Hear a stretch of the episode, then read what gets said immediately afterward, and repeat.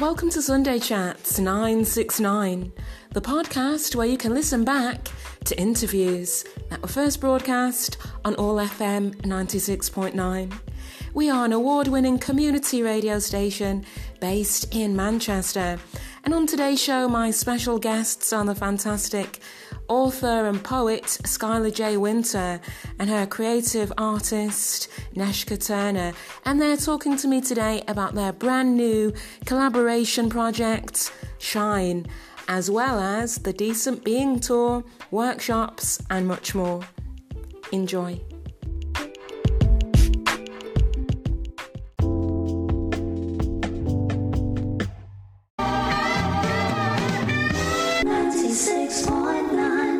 Welcome back to the second hour of the Sunday Tea Show right here on 96.9 All FM on your radio, allfm.org, wherever you are in the world, online. Joined by me, Ruth O'Reilly. Delighted to still be keeping you company.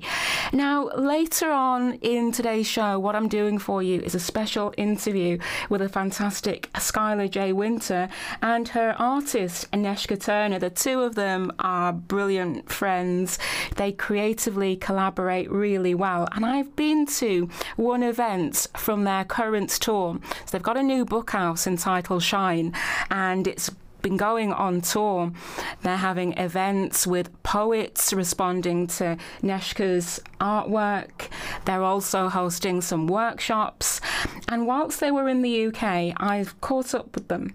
Now, the book called Shine is about Skylar's response to the global pandemic. So, during COVID 19, the best selling author Skylar J. Winter and her artist Neshka Turner created a captivating collaboration of art and poetry exploring humanity's quest for transformation from adversity. Now, this artwork and poetry that goes with it actually follows the hero's journey. So, if you get a chance to see this book, you'll see that in action. It comes in three parts and it's beautifully crafted together. So, we'll have that interview after a track. This is one of Skylar's favourites. Enjoy.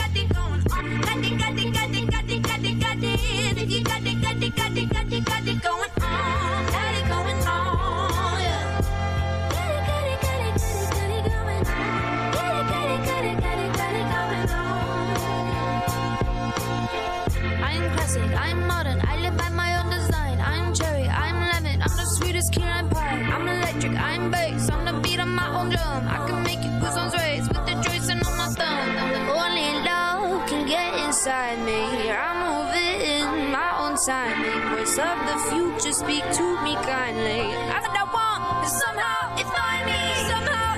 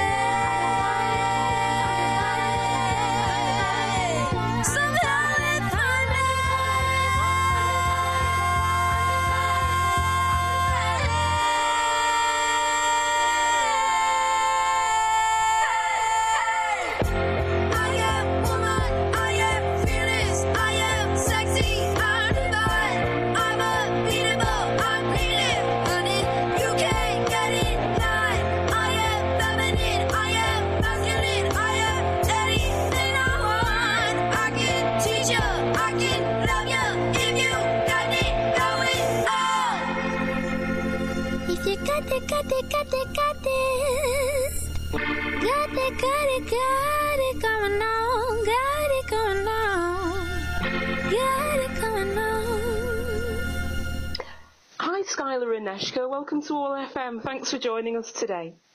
Thanks for having us. Hello. Hi there. Oh, it's really good to have you on the show. Now, you're this um, creative, dynamic duo, collectively known as Artistic Word Enterprises. So we've got Skylar there, who is the word part of it, and Neshka is the artistic part of this um, collective. And we, we're speaking to you today in the middle of your um, new tour, your Decent Beings tour, which is promoting your new book, Shine. Um, but it's also got some workshops included as well, hasn't it? Yeah, that's correct.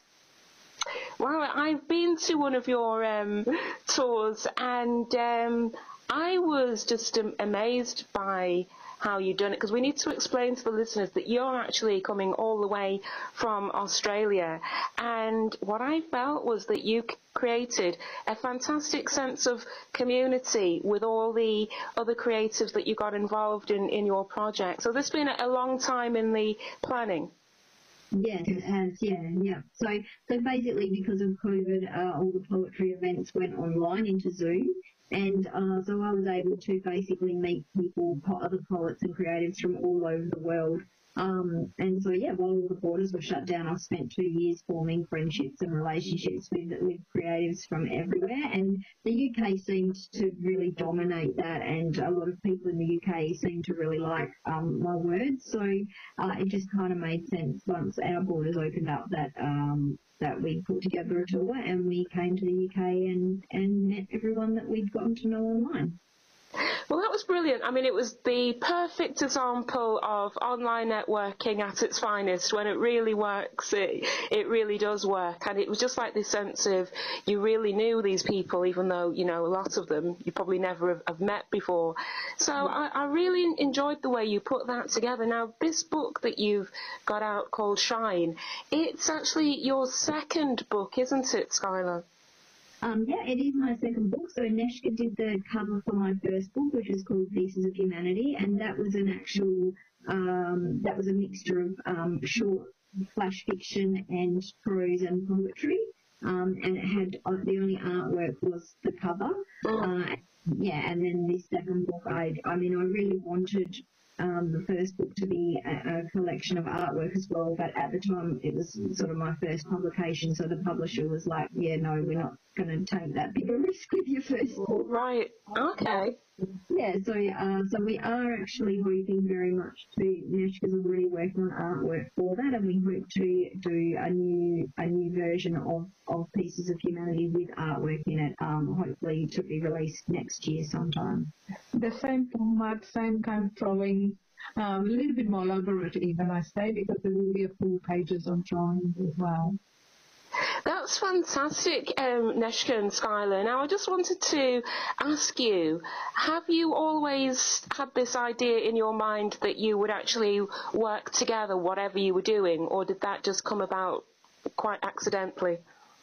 I, I, didn't, but Um, it look, everything for me, uh, I don't know, it just lands, and then when it lands, I think it's the most brilliant idea in the world, and then I just go after it. And so basically, um, Neshka and I got to know each other as school mums. Our boys were friends, and then you know over time, I discovered that she was an artist because every time I went to her house, there's just this beautiful artwork all over her walls, and she started saying, "Oh yeah, I did that, and I did that," and I was like, "Oh my god, this is just amazing." So when um, when I was first approached by a publisher for my first book, I, the first question I asked the publisher was, "Can I have my friend design the cover?" Um, and it was kind of all a bit iffy to start with, but once Neshka started uh, providing the drawings and everything, it was it was a big yes. So um, once that she, once she'd done that first cover, and we worked so well together on it, and it just all came together exactly how I had uh, envisioned it in my own mind. It, yeah, there was just no question that I then um, asked her to do the artwork for this second book. And Skylar had such an amazing passion about the poetry, and the words spoke to me as well. Without, um, if I wasn't inspired by Skylar's poetry, I would not, I would have not illustrated the book or, or drawn artwork for it. We actually don't, we like, don't like calling it an illustrated book. We like calling it an art book. Yeah. and it's word art and visual art together. Um, but yes, it, uh, the poetry spoke to me, and it's, when she asked, I read some of the poetry, and I said, yes, this, it, it was amazing. So yeah, it just worked. And it's a beautiful book. I, I've seen it. It's one of these books which is just um, a wonderful conversational piece, I would say, if someone has it there on their coffee table. But it's, it's more than that. I think that, you know, you can really see the way you have blended almost to become one mind and getting just the, the right imagery to um, accompany Skylar's words. And I'm just wondering, how does that process work? Is it a case of you have a conversation and one of you will decide that you're going to, like Neshka, perhaps maybe you decide that you're going to paint something and then Skylar will put the correct words to that? Or is it the other way around? Because that was something that you were toying with in, in the tour um, last week where you got poets to actually write a poem uh, around a piece of artwork. So just wondering, when it was your own book, how did that process actually begin? Uh, it was the poetry first. Um, Okay. um, Shine definitely had, and this is this was a choice that we made together. Um, Skylar had some um, a lot of poems written, uh, and she asked me if I want to do some drawings, and she will then write about them. For me, at that stage, it didn't that didn't feel right. I just wanted to write poetry. Sorry, so, uh, the drawings Yeah. about with the, that went with the poems um, to complement them to show my feel of the words that she has written. Um, yes, we might do something the other way, but um, at the moment this is how we are working, and um, I just the words talk to me and I draw them. It, it's beautiful. It, it's a great collaboration, and I think it's very inspiring for, for people as well to see um, just how strong your friendship is. It's not just like a, a business collaboration, it's a strong friendship, and that actually does shine through what you're doing. But um, yeah, why did you um, decide to call this the, the Decent Beings Tour then? I can tell that the two of you are decent beings, but um, why did you decide that that's the, the title of this tour? Um, well, originally the tour was going to be so. Um, oh, there's so many layers to, to all of what I do, um, but basically, um, it's just really important to me that I'm someone who feels a lot, and I've always felt like I'm too much. You know, I'm I'm too emotional. I'm I just feel everything greatly, uh, and to levels that can be very overwhelming to people. Um, so Mm. the whole so basically and i'm very very uh i get very very caught up in and i get i go down a lot of rabbit holes when it comes to social injustice and Right. so my own mental health uh, I had to find a way of being okay in this world where there is so much pain, so much social injustice, and with all the social injustices, there are many common threads which came to light, obviously, during COVID when I was talking to people from all over the world. So there are many common threads, and these problems are so layered that a change of government, the implementation of a new policy here or a this or that there or some funding elsewhere, it just doesn't fix it and it opens up more wounds. And so this kind of like, it, it really plays on me and affects me deeply. And it was like I had to come up and formulate a way of being okay in the world and, and what can I just do and bring it back to myself. And that was just, okay, I'm just going to decide every day that despite what's going on, despite all this, I can just be myself, just be decent, just make the decision that everyone I come across, I am more prepared to ask questions than judge. I'm more prepared to lend a hand than turn my back. I'm more prepared to see the person on the street who needs a cup of coffee than not. Um, more prepared, you know, to just do the little things and not make a big deal of it. Just, just make that my daily practice. And then from that, it was like, okay, so if I do that, and then say, people could hear that message and everybody else started doing that, maybe that that's the thing that will create the biggest change. So um, from that, uh, you know, I started thinking about ways of getting that message out there, and that was creating these workshops. So the tour originally was going to be about us coming to the UK to run these workshops that gave people a place to come and just have two or three hours of doing some fun activities and just having a, nice time and having a in, in their day where they just got to experience, you know, some really fun activities and out of it would come some beautiful words for them and some artwork that they could go away with. Um, and then, and then, yeah, just a whole heap of other stuff happened and then a, um, another poet, Jeff from Canada, said, oh, well, you know, we're going to go to the UK, I'll come along as well. And he's a spoken word artist and he's also written a novel and we're both published through the same publisher. So now it's become yeah, now it's become a tour of workshops and, and also spoken word events, which is fantastic. It's wonderful. It, it's very expansive as well. Oh, sorry, Neshka, go on. and, and, and Jeff is also a decent being. So we are we are three decent beings just uh, reaching out to everyone and showing them um, Well, we, we, and, and we believe that we live in a world full of decent beings, but Yeah. it's just that we, we become so uh, numbed to what's going on, and we become and we feel so powerless because all of us feel so small amongst these problems, and so you know. Mm. Thing is, I, I think that, like, from your performances and stuff, I think you are really creating that sense of um, empowerment. So the tour that I saw didn't have Jeff um, present because he's joining you a little bit later, but the way um, you and Neshka um, combined your your art and, and your words, the way you got everyone else involved, and everyone that got involved in this project, you could get this sense of um, pride and, and well-being that they'd also kind of contributed to, to what you were doing. So that gives me like a little snapshot into what the the workshops will actually be be like in a way. But um, I, feel that it was like um, an act of serendipity for you, Skylar, how you've got into to all of this. Because from, from what you're saying, you became more focused on your writing during lockdown.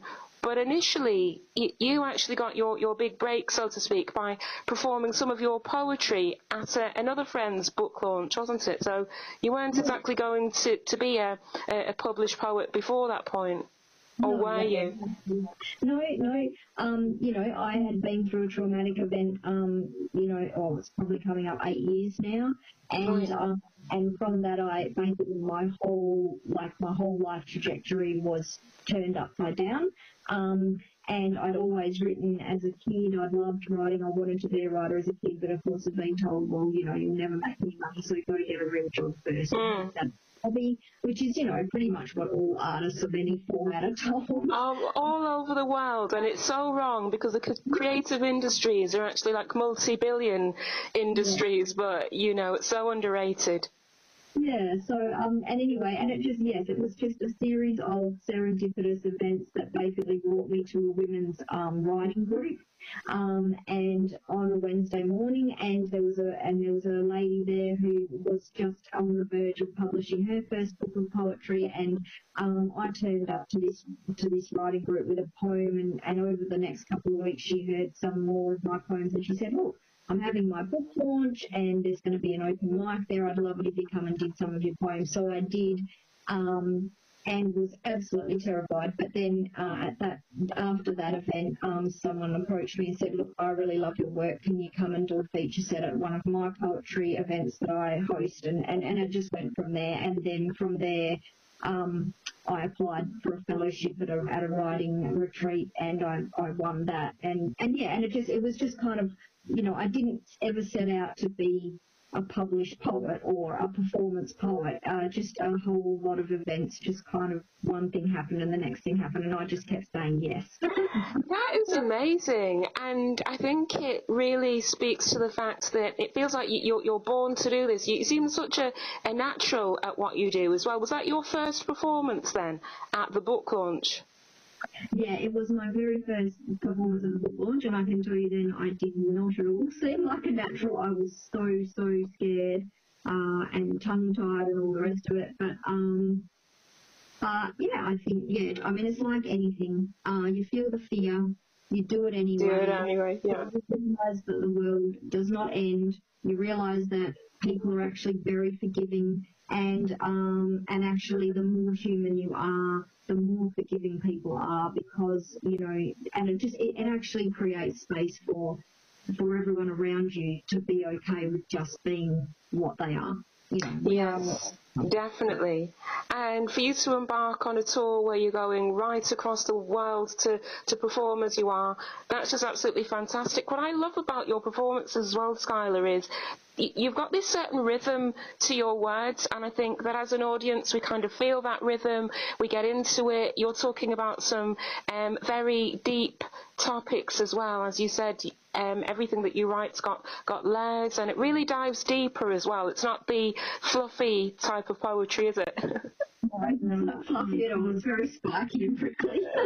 yes, exactly. Yeah, and you actually performed a lot of my, my um, favourite poems of yours. You had poems like Punchline and I, I'm Okay, and there was another poem as well that I'd seen you online perform at a poetry slam. And you performed it on the night as well. That was called Algebra. But I just wanted to touch on the, the kind of topics that, that you deal with, because Punchline w- was very um, powerful, and that was actually around the theme of domestic violence, wasn't it? This poem is called Punchline, and I'd like to issue a trigger warning. It deals with domestic violence. Attracted to you because you were a funny bloke. She never dreamed she'd feature in your one man stand up show as the punchline to your jokes. She was just looking for a good time, which you showed her. Disguising yourself as sublime, you fooled her, matching her sparkle with dazzle, you wooed her. What could she do but think all her dreams had come true as you pursued her? It was not until after the wedding you marooned her, and we just assumed each time she made an excuse she was busy being a wife. She was to an abuser. She was a ray of sunshine the rare times we saw her, but I noticed the storm clouds gathering on her skin when her sleeve slipped back as we were pegging washing, and I begged her to leave. She shrugged, said it was nothing, a once off only, and you were beyond sorry. Next came the black eye, followed by the broken ribs, followed by the beating so bad she would never have kids, and I stood powerlessly by, wondering why the woman who once told me the only point to living is to have a good time could keep going home to you. She would not leave because she wanted to believe her love was all you'd need to find your way back to the man you were before you married. She'd never been a quitter. It did not matter that you hit her, only that she knew the monster who beat her black and blue was not the real you, and you were trying to be better. I want to know what turned you into a chameleon hiding beneath a skin that helps you blend in, standing out to women until you've sucked them in? What motivates you to use physical and mental abuse as a tool to remove their core, leaving them hollow, merely shadows as dark as the makeup and clothes they use to disguise your violence? I wanted to take her, make her my prisoner until the Stockholm Syndrome, convincing her she was Harley Quinn to your Joker, wore off. I wanted her to remember what having a good time felt like before her life was over. I wanted you behind bars, featuring in a show where you copped a few punchlines of your own, but I waited just a moment too long. A moment you used to punch a bullet through her brain and another through your own, leaving me to teach the lesson. There's no time to hesitate if you want to keep somebody safe. Yes, yeah, it is. Yeah. So I've got a couple of poems around domestic violence, and normally I do sort of say to people like, so so so there is a lot of what I write which comes from lived experience. There is also things that I write that are not my lived experience, but because of who I am, the type of person I am, um, I so they're not my experiences, but I feel the experiences of other people at, at, at, a, at, at a very deep level. I don't really know how to explain it. I wouldn't say I was psychic or anything like that, but I just can, you know. And if someone shares, if someone shares a story with me, uh, I actually feel that in my own body as my own experience, but it is not. So uh, I have not been a victim of domestic violence, and I, I, I think it's important that I state that because, um, yeah, I have a very beautiful family, and I have, um, yes, I've had experience in my life I've had trauma in my life as a child and things like that, but but in my adult life, um, I, I you know I haven't I haven't had a partner that's beat me or abused me or anything like that. Been Thing is, I, I think there is something about embodying the situation and becoming the voice for those that cannot really speak um, for themselves. And as they hear your words, your your rhythmic performance, and it's a great performance that if you hadn't told us that you hadn't experienced it, possibly we would have thought that, that you did. Um, you definitely capture the, the feelings around it. But I think it's it's very good to kind of become the voice for, for those that don't normally speak out about something and, and maybe it will give them um, the encouragement to actually at least speak about it to even one person just as a result of, of hearing what you said. And I think that will probably be something that will happen. So so, so that's a, that was a brilliant piece. Um, if anyone wants to, to check that out online that, that was Punchline. Um, but also I'm okay. Now, I, I'm okay is great because that is something that we can all, re- everyone can relate to, to that feeling of you, you're going into a situation, oh, how are you? Oh, I'm okay. But you, you went really deep in, into the, the emotions around that as well. So, what kind of inspired you to write about that particular topic? Um, well, so for me, um, so I, I, I had had a traumatic event, um, like I mentioned, about eight years ago. Um, and as a high functioning person, uh, I, I mean, I don't, don't like to go too much into my own personal story because the privacy of my family is very important. But let's say I am a woman with, with children and all the rest of it and a family. Um, and um, so after this trauma, on the inside, I absolutely was just completely splintered. I was not myself. I was in a really terribly bad place, but it was important as a high functioning person that I got up out of bed every day and I made it look like I was perfectly fine. And my, you know, I did not lay a day in bed. I did not, you know, my kids had lunch every day. Their clothes were washed and ironed. And if, if anything, I probably, you know, overdid the, the mothering. Um, Right. And you know, and and I was still working and I was still doing all the stuff, and and you know, so anyone looking at me would have just thought I was perfectly fine. And you know, we have this national I'm okay day where you're supposed to ask people are they okay, and somehow that's supposed to stop people from committing suicide. And um, I'm sorry if there are people out there that disagree with me. That's totally fine. You know, it's important that we all have different views and lived experiences, but uh, I just felt like it was a big waste of money that could have actually been put into helping people get treatment, like the whole oh. campaign. Like anybody who is on the point of suicide, if you say to them, Are you okay? They are not going to say, Oh no, actually, I want to throw myself under a bus. They're just not going to, which is why suicide takes us all by surprise when someone does it.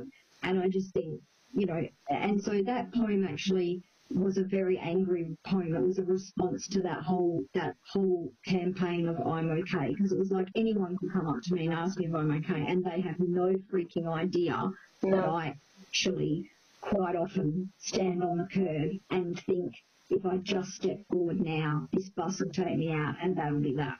Gosh, yeah. And I mean, it, it's going to be, um, I think it's World Suicide Awareness soon because one of the things that they do here in Manchester is they do a big conference which is for the, you know, the survivors of, of those who have um, the- like the, the family members of people that, that took their own lives via suicide. And um, a poem like I'm okay it can help people become aware of the fact that if someone is saying they're okay maybe they're not because that's one of the things that people always say at the other side of it. They're like, they seem so okay, they seem fine, you know. But if if you're having some kind of doubts about a person, maybe it is worth your while looking a bit deeper than that. So I've not heard of I'm Okay Day. I don't know if we have it over here in the UK. So is that something that just started in in Australia during lockdown? Uh, no, I think it's Big before volume, big lockdown, you know, because we're the same. We have like our um, mental, national mental health month, Ah, yeah. which and all that. And I think it all came from there. So it's been around for quite some time, but absolutely, and this is what I try and, well, not even that I try and do with my poetry, but it's when, when poetry, when my words land with people, I ask a lot of questions with my in my poems, and I and that's exactly like he absolutely nailed that. It's exactly that. Like like anybody who's not okay is going to say they're okay because they feel they they feel so hollow and so in so much pain that they can't express it. So the only way that they can end that conversation is to say, yeah, yeah, I'm great, I'm fine, I'm okay. Um, so if you do suspect that actually this person isn't, I think, you know, I mean, what's the worst thing that's going to happen if you press deeper? What's the worst thing that's going to happen if you really look that person in the eye and sit them down and say, well, actually, I've seen this and I've seen that and this doesn't seem to be you and would you really, would you like to talk to me? Like, what's going to happen? The world's not going to end and people, people think that they need to mind their own business. Well, yeah, you, you can't go around gossiping about people, but if you, if someone close to you and keeps saying they're okay, but you just have this feeling that they're not, I mm. think absolutely Talk to them. dig, dig deeper, hmm. dig deeper. Yeah, yeah. And the, the other amazing thing I think about the way the two of you are, are working together is sometimes you, you get people that are more visual and sometimes you get people that are more relating to the words.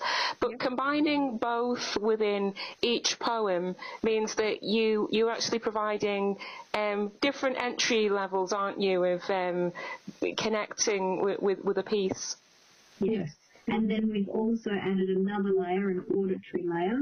So in the back of the book, there are six QR codes that people can scan with their phone, and that will take them. If you scan the QR code, it will take you to um, a, a, a voice recording of me doing um, just six of the poems out of the book. And at a later stage, we are hoping to to um, to create more of those. But yeah, for now it's just the six. So it's really important to me because I feel so much on so many different levels.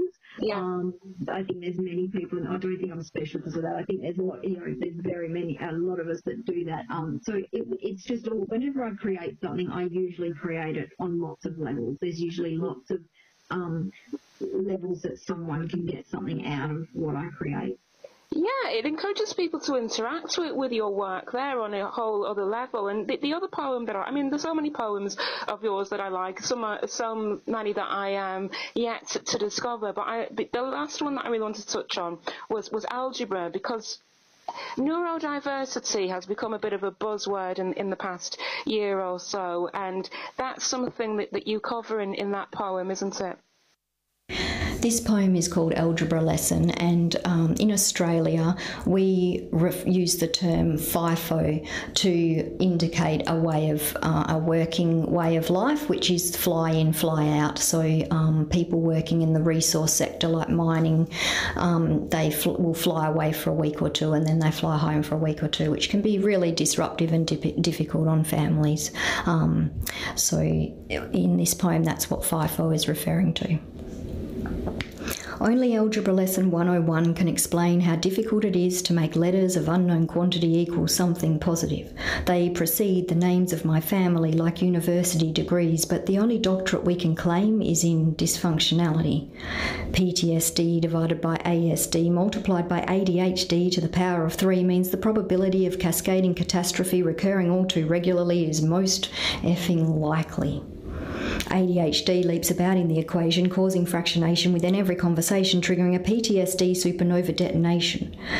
Emotional attachment is subtracted by ASD, who manipulates logic into brackets and presents scientific facts on any given topic, complete with referencing irrefutable, leaving us speechless and bamboozled. This argument winning formula breaks down the other letters to their lowest common denominator, the remainder being the uselessness of deficit and trauma. Those needing maths extension can add another dimension. With four more letters that come and go with the regularity of FIFO. Yes, this is quite the algebraic horror show, and the fallout fills our lives with a dark symphony of sounds that sound suspiciously like judgments disguised as suggestions, all profound, but no matter where you place the letters in this equation, they will only ever equal attention deficit, post traumatic stress, fly in, fly out, and autism spectrum. Added together within the brackets of one family, you get the sum total of emotional F-uppery. You get a mother morphing to monster, doing far more harm than good, becoming a mother, becoming a monster, becoming a mother full of guilt, children becoming monsters whenever frustration starts to build. Fathers, notwithstanding the S storm that comes at them full tilt, becoming monsters filled to overload with overwhelm, but still having to make the best of things until they fly away again. Mothers, fathers, daughters, sons with monsters they can't contain, overuse a formula that spells sorry and equals shame, hoping for an equation to fade their reptilian brains away, an addition of double negatives to create a positive reframe of a problem without solution, dividing families every day. Yeah, yeah. Algebra lesson is the full title of that poem. Yeah, and yes, um, that's right. And and you and what we're seeing is uh, more and more is that families that you know you've got families made up of neurodiverse people, and it's not always and and even even if it's the same thing, like ADHD presents in thousands of different ways in different people. So it's not like saying, oh, you've got a family and you've all got ADHD and it's all the same thing, so you all get it. It's not like that at all. Um, and then, yeah, but you know, you've got people on the spectrum at all different levels. You've got ADHD, ADD, um, PTSD, um, Dyslexia, dyspraxia. all the stuff, you know, and you've got families um, made up of all these different people um, and all trying to understand each other and all coming from a different um, understanding of how they perceive their life and being within the world. So it can make it makes being a parent or being a person within that family unit challenging. Mm, yeah, but it's the way that you create the, the awareness through your, your rhythmic um, poetry. That one you, you performed on the night. You also performed it at um, a poetry slam. And I think it, it, is kind of um, important for people when they start to listen to the actual words of what you're saying. It's reminding them maybe of a situation that they've en- encountered with a family member or, or with a close friend. And another thing that you do in terms of layering is when you perform on, on YouTube, you, you, you've got just the right music in, in the background as well. How, how does that go for you that, that you um, find the music that, that matches just kind of an instrumental? Um, so I actually create that music. Oh wow, you actually create that. See, you are very multi-talented. yeah. I wouldn't at all say that. Um, I would not at all say that. So basically, um, I, I love music. I adore music. Um, but anyway, that's a whole other story. But anyway, so uh, I just yeah, because rhythm is really important to me. It was one of the things I kind of lost uh, after my trauma, and I I wasn't kind of in my body, and like I couldn't dance anymore. I couldn't feel the beat in my body and things like that. So doing this poetry has brought that back to me, which has been amazing. Um, and finding that rhythm again. And then, of course, the next thing was, well, now, you know, it just seemed like a matter of fact, of course, you have to have a backing track. And so I found some different apps and I started playing around with them. And, you know, I'm very technologically challenged, so I'm talking about very basic apps. And I started Wow. They don't sound basic. I just was able to start kind of um, playing around with these apps and creating little backing tracks and all the rest of it. And then the next thing that I went on to is I've actually recently started teaching myself guitar and I'm starting to actually write my own backing tracks um, rather than relying on apps. So um, yeah, so hopefully I, I'm, I am really excited about where where the poetry is going, you know, going forward. Does this mean that potentially a year or so down the line we may have Shine the album or another spoken word album um, by you?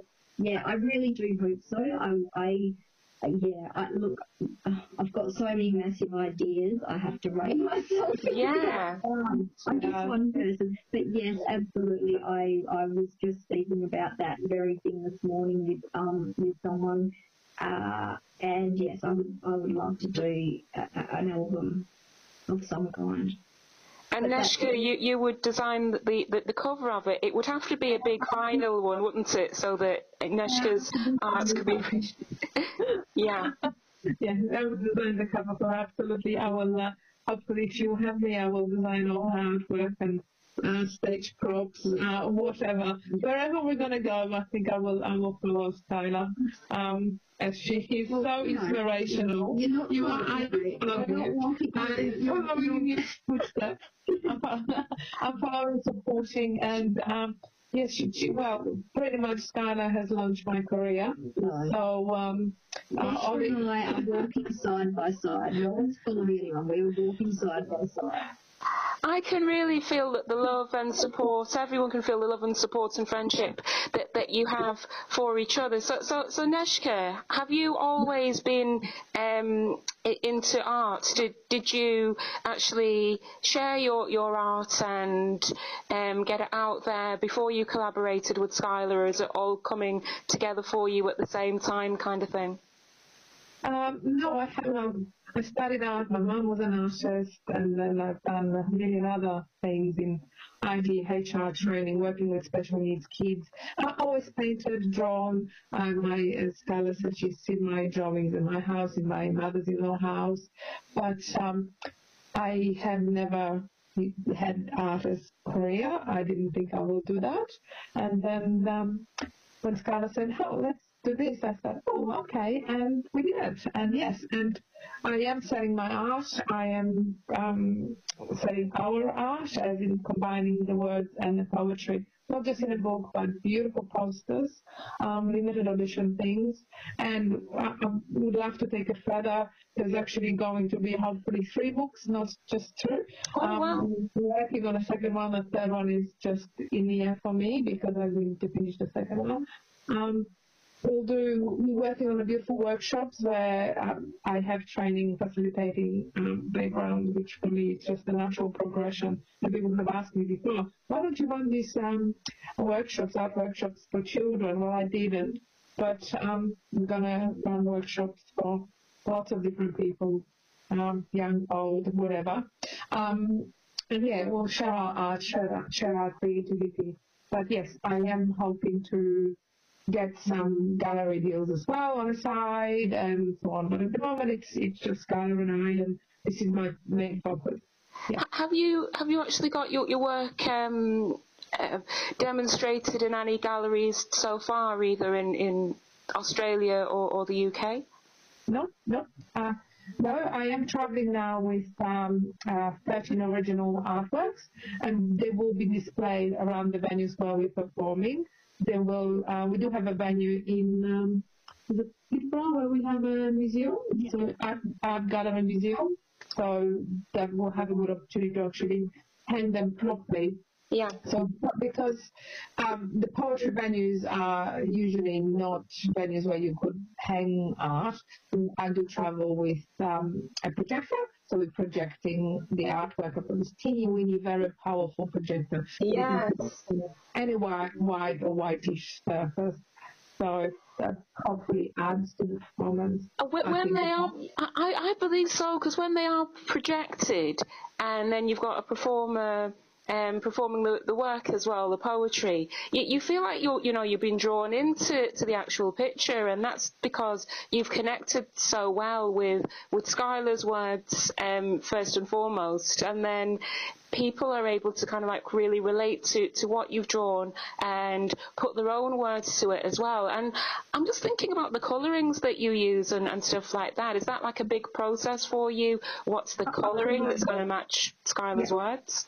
Yeah, yeah, that was very important. Every single poem that you have mentioned comes from the first section, which is quite, addresses quite traumatic, deep, emotional um, um, uh, the, uh, um, subjects, and um, the color was chosen for that to be those in those grays and blues with splashes of red in the actual drawing, and the lines are quite sharp and dramatic, and hopefully, I wanted to show the pain, the agony, the the frustration at times, the scream in the drawings, and got to say.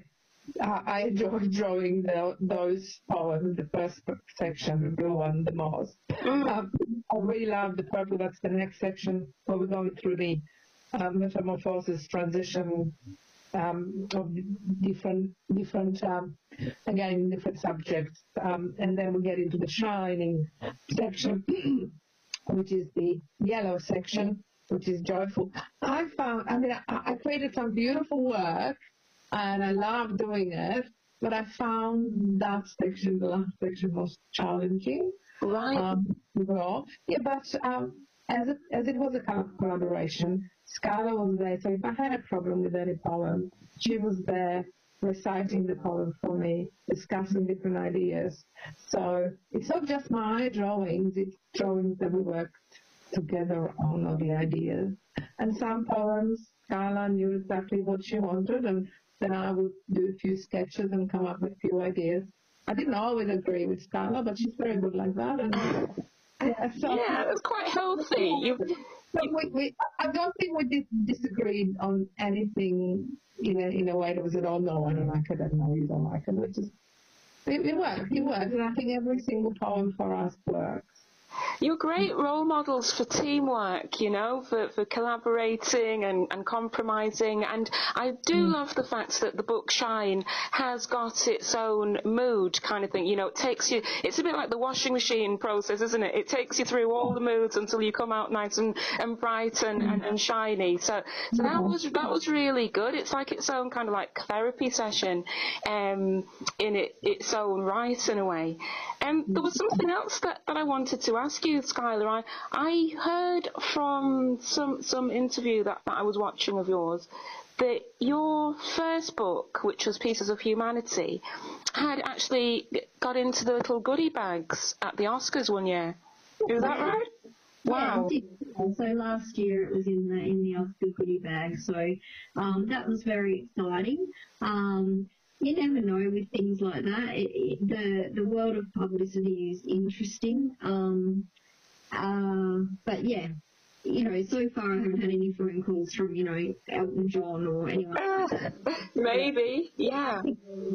But you know, it, it's actually not about that. It's I I do believe, um, and I have spoken with you about this before, but the listeners ha- haven't heard this, but um, you know, I do believe I am really just a conduit, and words land with me, and they're actually yes, they play a part in my own growth and change and my own new understanding of of perspective and, and the world as it is, but they're not really for me. They're for the person out there that needs to hear it. So, um, for me, the thing about the books getting in the goodie bags was not about the hype of, of the Oscars. It was just about the fact that my books had made it to the US and they were going to end up at some point in the hands of the people that need needed those words. So that was a really exciting thing for me.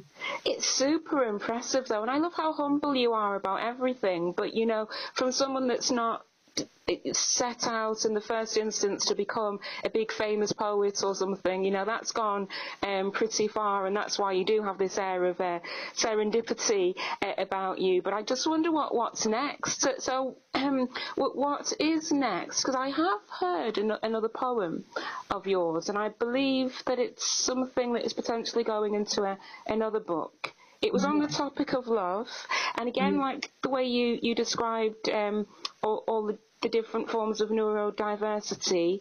I love the way that poem is exploring all the different forms of, of love, which I think we need to open up the whole topic of love more so because sometimes it almost feels like as if it's locked into just romantic love or just love for your family and then there's nothing else. But you really, you dive deep again with that one. So that from, from your new collection? Yes, yeah, yeah, definitely. Um, yeah, so the new collection, I'm probably not allowed to use the, the title on this pro- radio program. I don't know, but it, you know, it has a swear word in it. But basically, Okay. no, please. it is definitely a big exploration of love in all its many, many forms. And you know, there's there's uh, you know, if we have to put uh, labels on things, you know, we know that there's healthy love and unhealthy love, and This poem is called Discovery. I was taught if you fail to plan, you plan to fail. I have discovered somehow dreams unfold in ways beyond our control when we venture off plan into the unknowable. I was taught life is in a permanent state of change, yet we seem determined to resist it, steadfastly miserable about the new normal, despite the isolating and distancing having created space for listening, space for finding solutions, to mending all the pieces we are learning are broken. I have discovered change recalibrates my orbit towards the gravitational pull of experiences I've never dreamt of. I was taught a doctrine about the right and wrong of a plethora of things which created a bedrock of opinions based on inherited beliefs but no experiential knowing. I have discovered opinions are better fluid, nothing beats experience, and right and wrong are just perspective. I was taught that love anointed by God adhered to strict rules on race, religion, and gender. I have discovered there is so much more to love than any of these things, and it cannot in stone be rendered as commandments. I have fallen in love with women who are strong beyond any notion of the notion of strength I was born with. Articulating truths of the collective from personal perspective, they embody the spirit of Amazons, and I cannot help but love them. I have fallen in love with men of all race, religion, and sexual orientation. Watching them stand in solidarity with women and other minorities has shown me all the beautiful a man can choose to be. There is no denying this has changed me. I have fallen in love with humans who do not identify as one gender or another, and they exemplify courage. They are fearless because they have faced the worst of us, yet choose to stand up and be counted, honouring their truths, even as rigid minds refuse to honour the scientific basis of their truth. Splendour and magnificence is kept within what makes us all different, and I have discovered I can no longer be indifferent. I have fallen in love with individuals classified, minimised, and victimised throughout the ages. Things I was taught I should not tolerate, I now appreciate and celebrate. I have fallen in love with people in general, and I have discovered it does not need to be sexual to be deep and effectual on my soul. Everyone I have fallen for, first and foremost, is a person, and I have discovered that by embracing all that is human instead of the rules, trying to contain all that is human, more possibilities exist for whom we can fall in love with than what is suggested by a poorly informed idea of the right and wrong of whom we can fall in love with. During this unique time in human history, I have taken a journey of discovery, and through eyes made innocent from the realization I know nothing, I have discovered infinite truths and realities exist, just waiting to be embraced by minds that are free. the love between friends, the love between sisters, the love between brothers, you know, um, and angry love. You know, like there's just there's so many forms of love, that, you know, and uh, and I.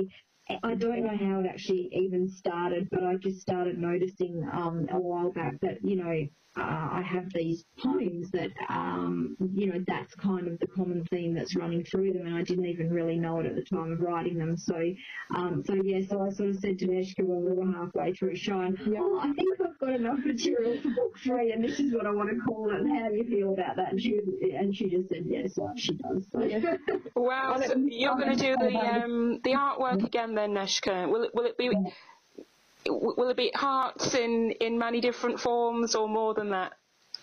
Well, I do have to read some of the poems first. I only heard Yeah. one. But I, I'm guessing there'll be lots of moods. I like the moods.